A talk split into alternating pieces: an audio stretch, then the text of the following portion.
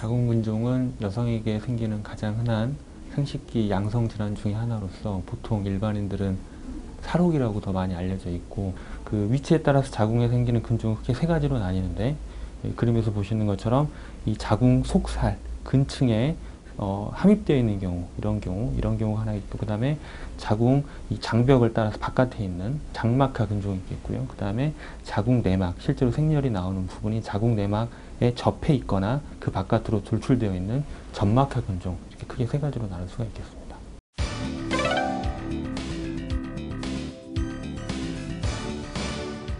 가장 흔한 증상은 무증상이 가장 흔하고요. 증상이 없는 경우가 제, 어, 대부분이긴 한데 어, 증상이 있는 환자분들 중에서는 근종 때문에 자궁 출혈이 좀 많다던가 아니면은 불규칙한 생리가 있다거나 아니면 은 근종의 크기 때문에 압박 증상 예를 들면 소변을 자주 본다든지 아니면 대변을 보기가 힘들다든지 또는 생리통 이런 걸 호소하는 경우가 많습니다.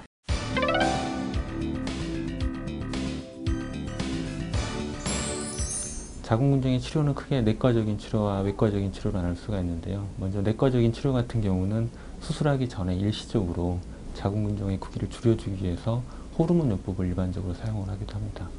혹은 폐경 때 곧 어, 폐경이 임박한 여성한테서 수술을 피하기 위해서 6개월에서 1년 정도 단기간으로 호르몬을 사용하여서 자궁 크기, 자궁에 있는 근종을 줄여주는 목적으로 사용을 하기도 하고요. 근본적인 치료는 수술적인 치료로 들어가야 되는데 수술적인 치료 중에서 자궁을 보존할 의향이 없고 아기를 다 낳으신 분들 같은 경우에는 자궁을 적출하는 게 가장 확실한 치료법이긴 합니다. 하지만 자궁 근종이 아직 어, 젊은 분들한테 생겨서 아이를 낳으셔야 될 상황이라면 그때는 근종만 제거를 하는 수술 방법을 선택할 수도 있는데 그런 경우에는 자궁이 남아있기 때문에 어, 향후에 재발할 수 있는 위험이 어, 좀 남아있다고 볼 수 있겠습니다.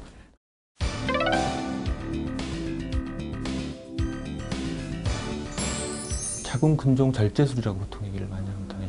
복강경을 이용해서 자궁을 다 적출을 할 수도 있고요. 자궁 근종만 절제를 할 수도 있습니다. 네. 자궁을 보존하는 경우의 장단점, 물론 장점이라고 하면 기능적으로 자궁이 남아있기 때문에 향후 생식이라던가 생리하는 데 있어서 그런 기능을 그대로 유지할 수 있다는 장점이 있겠지만 단점으로 아무래도 재발률이 가장 걱정이 되겠죠. 자궁 적출술에 대해서는 일반 여성분들이 자궁 자체가 어떤 여성성을 상징하는 거기 때문에 거기에 따른 정신적인 상실감을 많이 호소들을 하십니다.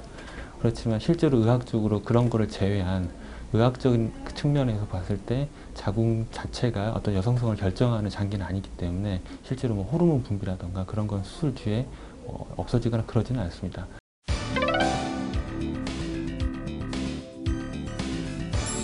과거에는 크기가 크면 무조건 수술을 하라 그래서 어, 제가 한 10년 전에 배울 때만 해도 한 12주 정도 사이즈 이상이면 수술을 하는 걸 권고를 했었는데 요즘은 꼭 크기만 가지고 수술을 하지는 않고요.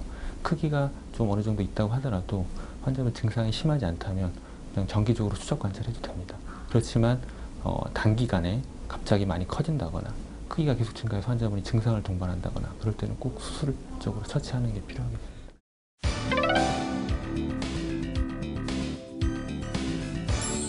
일반적으로 수술했을 때뭐 지켜야 될 상황하고 동일합니다. 뭐 한 달 정도는 몸을 충분히 쉬시는 게 좋고요. 무리한 운동은 그 기간 동안 피하시는 게 좋고 적절한 회복을 위해서 어, 휴식과 그다음에 영양 섭취 어, 그리고 한두 달 정도 지난 다음에 어, 적절한 운동과 일반적인 생활하시면 되겠습니다.